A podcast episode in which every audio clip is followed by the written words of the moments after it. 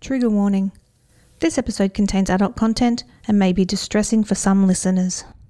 Pride Across the Ages is a collaborative project to amplify and celebrate the voices of L G B T I Q A plus living in Central Victoria.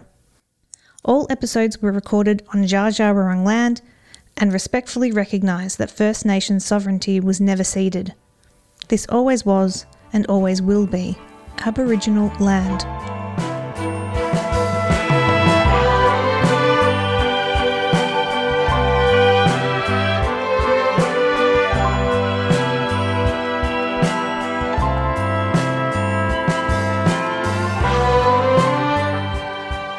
My name is Martyn. I was born in Melbourne. I'm a baby boomer, just, I think. I was born in nineteen sixty-four. My pronouns are he and him, and I certainly identify as gay. Childhood was very lonely. I felt very isolated. I knew that I was gay from a very early age. I reckon six or seven years old. I didn't know what it was called, but I knew it was different. And I continued to know it was different. And I felt very isolated. I felt like the only gay in the village for a long, long time, way up until when I went to university when I was seventeen. So I started uni, uni early, and it was then was the first time that I really could see that there was somewhere to go with this. But I, yeah, I was lonely and scared, I think. Mm. There was a person the year above me at high school who I guessed was gay. He is now my best friend. So we met after we both finished high school, and um, in fact I, we went to R M I T together, but doing v- two completely different courses. I guessed he was gay and found out later. You know, we're talking, I finished high school nineteen eighty-one, so probably the closest thing was Boy George and Culture Club. And at the age of sixteen, seventeen, I'm not sure that I saw Boy George as a role model. I probably saw that as a little bit way out there and scary, and, you know, and thank goodness he did what he did, because I'm thinking he was, you know, part of the change, but not a role model. And I didn't really know anyone else that, you know, in media or in films or anything. It was really, there's this huge feeling of isolation from the rest of the world. And um, I had no idea how many people out there were like me. I knew that they would be there, but I didn't know where to find them, how to find them. No internet back then. I grew up in two different places in my childhood. So for the majority of it was in Sandringham in Melbourne, so very middle class, leafy suburb on the beach. We were, I guess, relatively privileged family, you know, nice house, swimming pool, all of that sort of stuff. The other part of my life as a child was we lived in Indonesia for two and a half years. So there were two completely different experiences there. Middle-class Sandringham, very conservative, I guess, and it told me to keep quiet. I think probably if I'd been living or growing up inner city Melbourne or somewhere a bit, I don't know, groovier, it might have been different, but possibly it was more the time frame. You know, we're talking seventies, eighties, early eighties when I was growing up, and it was very different then. Mum and Dad, four kids. I was the second youngest. Um, my little brother was adopted. My older brother and sister are a good bit older than me. My sister's thirteen years older than me, and my older brother is ten years older than me, I think. Looked like the normal family from the outside, but no family is normal, and I don't know what normal is. Mum and Dad, yeah, very traditional. Dad worked really long hours in a corporate, you know, high-profile role. Mum cooked and cleaned. And that was kind of the, the role models that I saw until my sister got married, and I could see that the role models that they had were very different. It was much more equal. They both worked, they both cooked, they both cleaned the house, and that was different. From a childhood, probably me, my, my sister. My sister looked after me a lot. Um, I think she protected me from the world, from loneliness. She protected me from Mum and Dad. My mum, my parents are quite a lot older than most people's parents, I guess.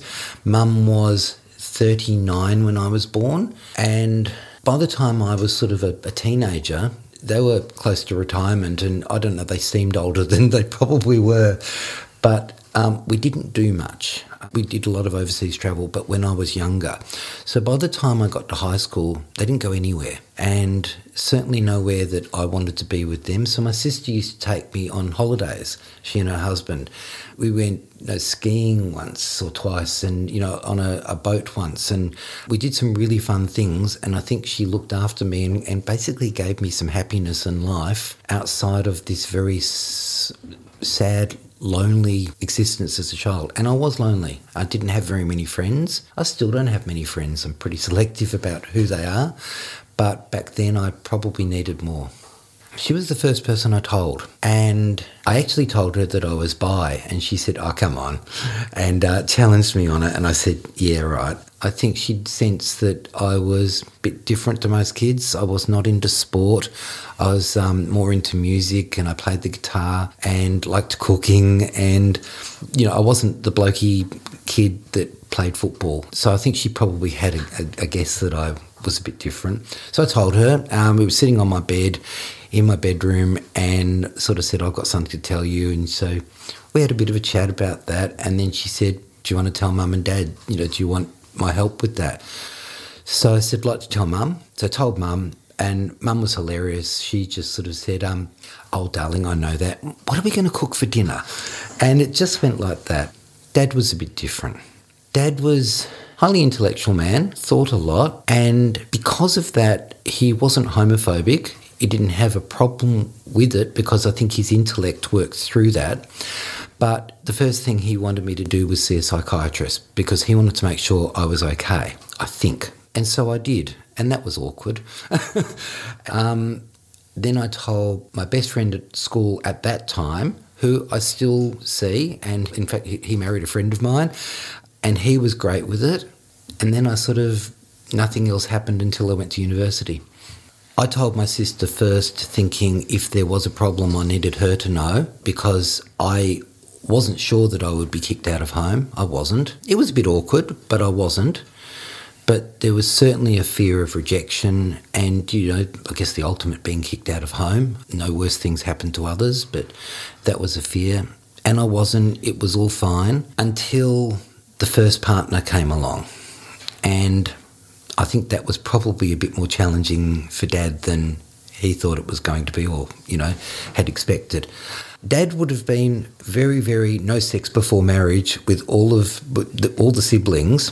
He didn't know what to do with me because here I am in my bedroom with the door closed with a boy. So that was a bit different. It was my first year at university, and I would have been six, seventeen, turning eighteen about then. Still living at home, and that partner and I moved in together six months after we first met. So it was early the next year, which was my second year at university. Dad chucked the shits then, essentially, and really did not like that because I think that was this sort of real thing.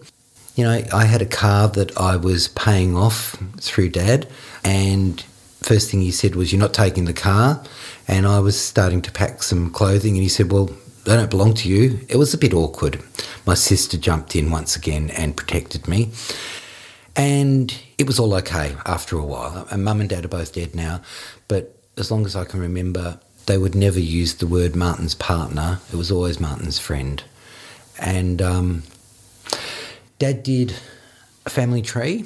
Um, he spent years and years researching the family tree. And then on the wall in our house was Um, the family tree, and there's my mum and dad married, my brother and sister both married with their partners. There's Martyn, no partner, even though I had one.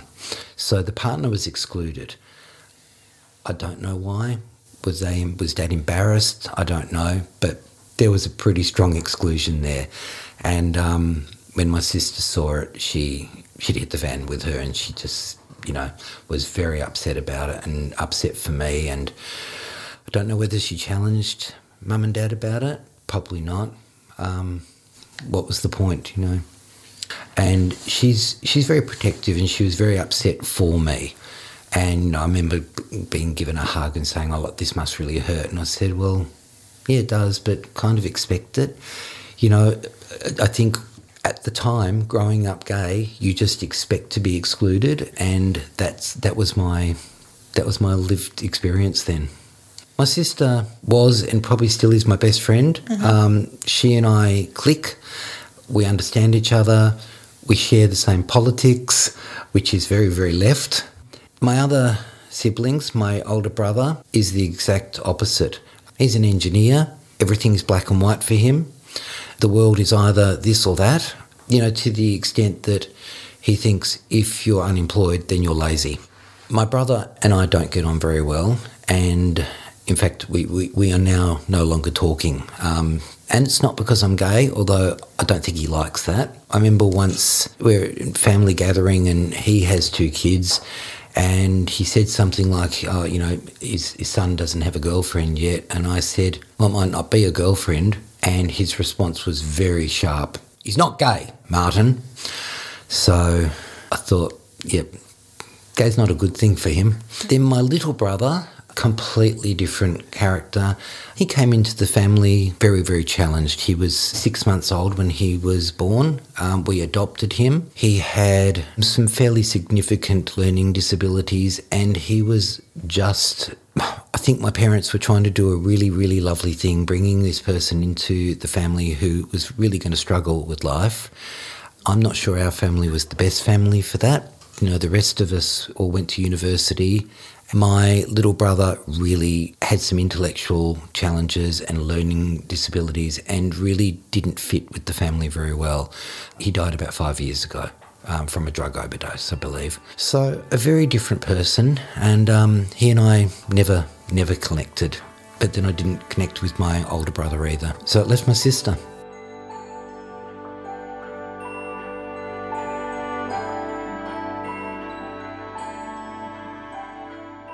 Would have been nineteen eighty-two I came out.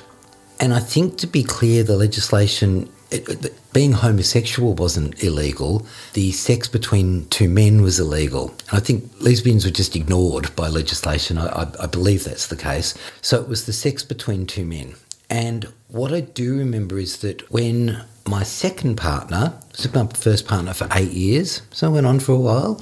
Then there was the second partner. My second partner and I went to Tasmania, and we were quite aware that if we had sex in Tasmania, that would be illegal, that it was illegal there. And in fact, we went to the, the square on the, the water and we signed the petition with Rodney Croon, and my mum was there and she signed the petition as well. And that was pretty, that was pretty good. I got a photo of my mum signing this petition. So I was aware then that, yes, there was pretty significant legislation. And I think I'd also become aware then that there was a very different approach to the age sex limit. So for for gay people, the, the sex limit was much, much higher than for straight people in many states. I don't know whether that's been completely corrected now. I certainly hope it has. I think it is in Victoria and Tasmania. I think when the laws changed there, they probably had the best laws in, in the country. I'm hoping the legislation, and I'm not, not so good with the legislation, but I'm hoping it's pretty equal now. Hey, we've got gay marriage or same-sex marriage, and that was huge. That was huge for me. That was a really significant change in legislation that said you people are equal. But the process we had to go to to get to it was just horrendous. Mm. You know, I can't believe that there was a plebiscite or whatever it was called that asked the rest of Australia, are these people okay to be equal with us? Just horrendous. And that did change a lot for me. I don't necessarily want to get married. My partner and I have been together for nineteen years. This is my third partner. We're pretty comfortable with things how they are. I don't necessarily want to get married. I don't think he would. But the legislation made a difference. It said I could.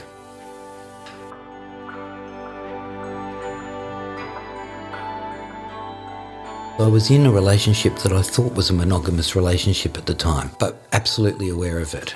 Then it was, I guess, a little bit later on that people really, really started dying from AIDS, and people that I knew, and that was incredibly frightening. You know, if if there was any movement towards legalisation of homosexuality or the acts or even public acceptance, or it was never going to be celebration back then, but if there was any move towards that, I think the AIDS crisis set it back years. I remember being At my first job, which was at a small dairy, I, I studied food science and I worked at a, a small dairy. And well, we had we had these little lockers that we would put our lunch and, you know, clothing and things like that. And I came in one morning to see a newspaper article pinned to my locker. And I think it was a Herald Sun, and I think the, the, the line was, "Gay blood kills babe." And apparently, you know, a, a baby had been killed by being infected by H I V-infected blood, but this was stuck on my locker. So that was a bit horrendous. So I, I pulled it down and I took it in and showed my manager when, when she arrived. I was always at work much, much earlier. Uh, I tested the, the milk when it arrived and things like that. And I showed her, and she knew that I was gay. Scary thing to tell your boss, and it was back then. And I showed her this and she said, "Look, let's take it straight to the, the, the, the big manager." And I really didn't want that to happen. He was a grumpy, solid German man. And I thought, this is not going to go well. She encouraged me to go in there with this, and so I did. And he was actually very supportive of me, but he tore shreds through everyone in the factory and demanded to find out who did it and, and made this big fuss about it, which I think actually made it even more difficult for me to work there. But I survived through that. There was a gay man that worked in the factory component. I worked in the lab, and he was repeatedly harassed, beaten up, and I think they locked him in the cool room at one stage. So this poor guy had a pretty shit time. That was the kind of experience that we were used to, I guess, in the eighties.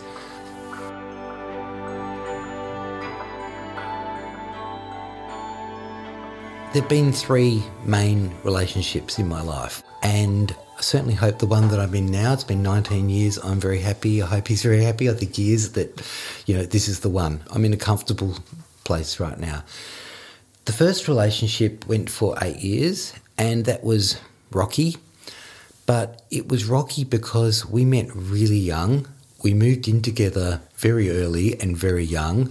You know, we were eighteen years old and I still felt a bit like a child, but we rented a flat and were living together and trying to do all of those domestic things and cook and clean and, and also go to university and, and not have much money. And it lasted eight years, which is amazing because we had it all stacked against us. You know, the eighties, homophobia, um, we were both students and struggling, but we made it through to eight years.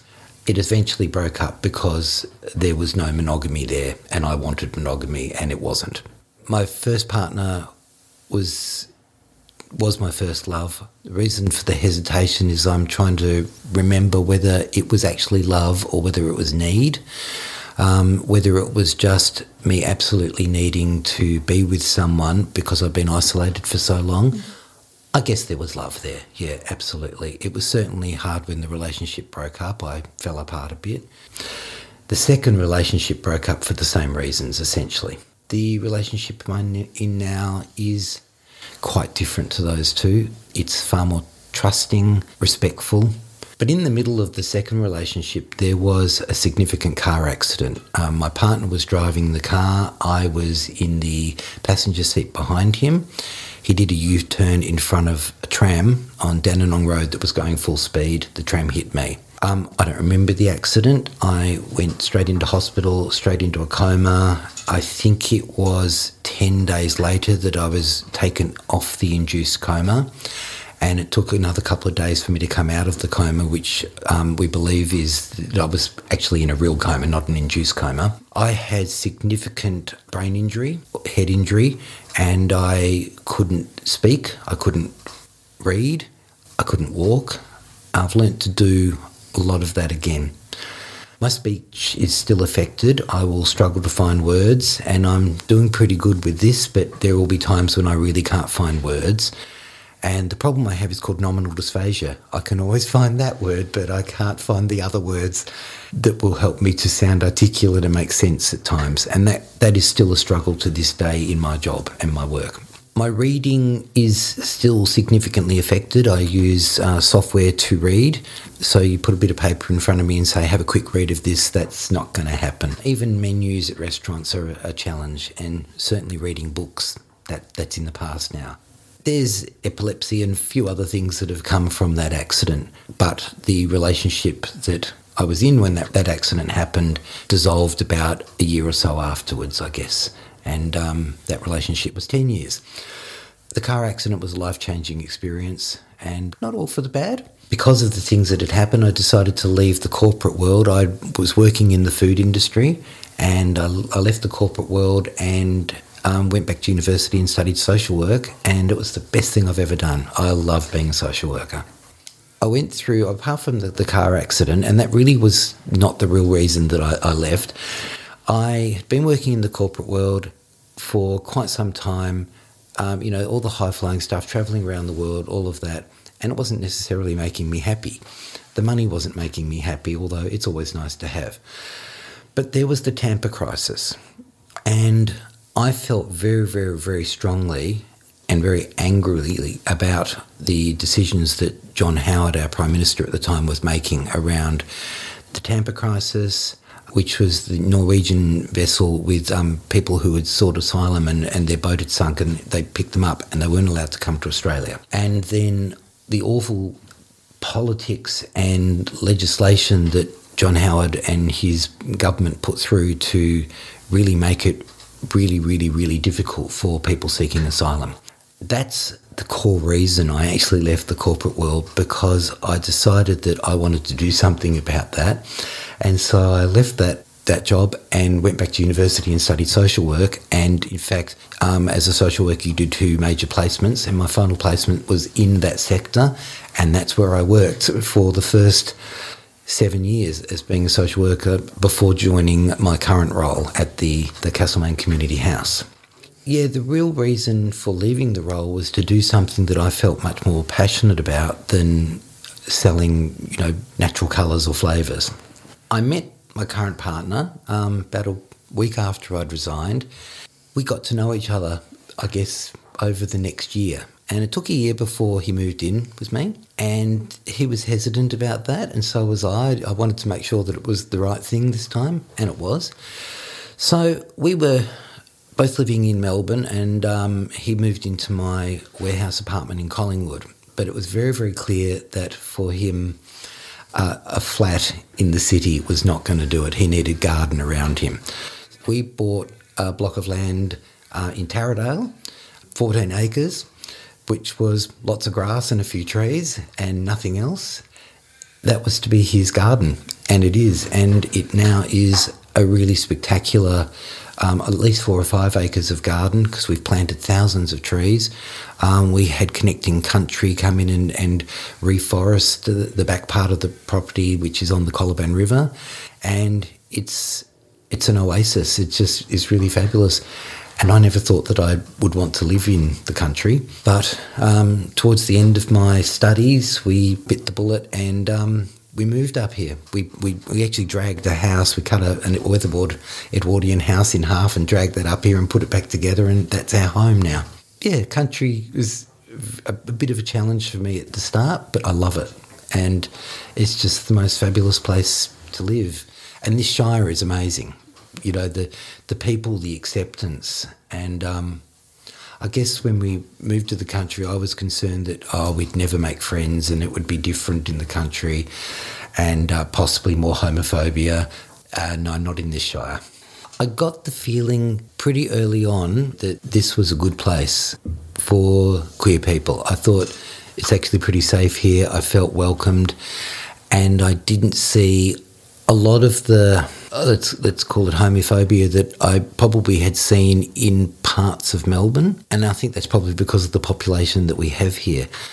I'm not sure how this Shire has changed so much. I'm really impressed with what our council are doing, and is very, very strongly supporting L G B T I Q A plus people. That's a great thing.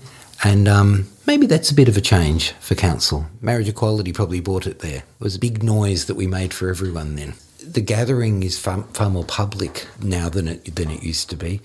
you know, we run Castlemaine Pride here, and there's hundreds of L G B T I Q A plus people in the Botanic Gardens or in the, the Town Hall this year, and that's a change. I think that public display. So, you know, what we're doing, I guess, is mimicking the things that are happening in Melbourne and Sydney and Daylesford, of course, and bringing that to Castlemaine and this Shire as well. And that, that public display of us existing makes a difference. Otherwise, we all know what it was like to be in the closet, but also to have nightclubs that were down a little side alley that no one knew were there except for us. And that hidden thing is something I really want us to leave behind.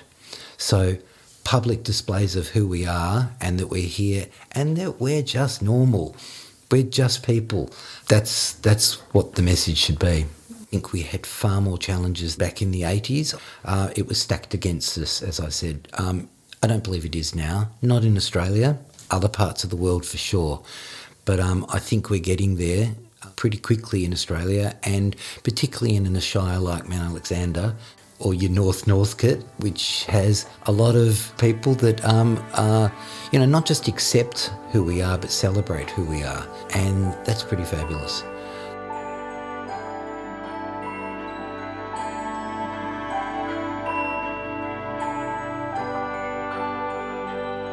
Growing up probably helped me to be my authentic self. I think the older I get, the more comfortable I am with myself. I possibly care less about what people think now, but then I also think it's easier. It's easier to tell your boss that you're gay, even at a job interview. It's easier to, to say that now. But I think there's probably also the privilege of getting older and being more settled and perhaps more financially stable that, you know, the last few job interviews that I've been to, which, you know, stack back fifteen years now, I came out at my interview because I thought, well, if they're not okay with me, then I don't want to work there. But I wouldn't have done that thirty, forty years ago. That would have terrified me. And I suspect that I wouldn't have got the job back then. In, in the work that I've done in this Shire, and it's been terrific to be with the Castlemaine Community House, who has, you know, stood behind me with, with the advocacy that we do, because that's that's exactly what that organisation and, and what the Neighbourhood House Network does. But I, I wasn't always an advocate, probably for fear when I was younger. And I guess the first time I thought of advocacy was, I remember going to a protest, an L G B T I protest, and it was called Gay and Lesbian back then. And I actually didn't like the language that was being used. There was this really aggressive, angry language from the gay protesters that didn't sit well with me, because it's not the way I think advocacy is most effective. I think you get a lot further if you're polite to people and argue really key points, such as, you know, we used with the, the marriage equality campaign, which is love is love. And it is. So, you know, if we argue logic rather than shout abuse at, at people, that, that sits more comfortably for me. So my initial experience with trying to be an advocate didn't work all that well. And I kind of went off on a sideways battle, because then there was H I V, and I worked with the Gay Men's Health Centre Um, as a volunteer, and the, the Gay and Lesbian Switchboard as a volunteer. So that was my channeling for the, the gay and lesbian and, and transgender communities, was to do that sort of work rather than advocacy. But um, as I've grown up, fighting the battle is important, and someone's got to do it. And I'm so glad that the gay and lesbian and trans people were able to fight this battle forty years ago, so that we're where we are today. The next step is for trans people to, to get to where, I guess, where lesbians and gays have got to, because I reckon it's still tough for them, and I'd love to change the world so that, that we're all just fabulous, and not just accepted, but, but celebrated.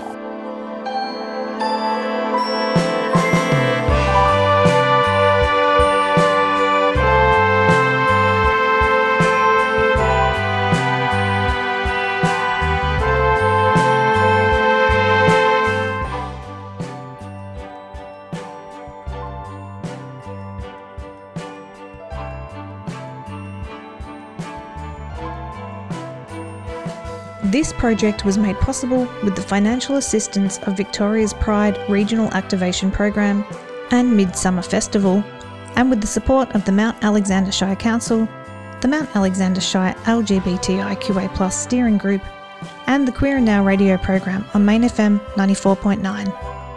This podcast has been produced by the Queer and Now team, Shireen Clew and Amalia O'Hara at Main F M ninety-four point nine. Editing and original music by Amy Chapman.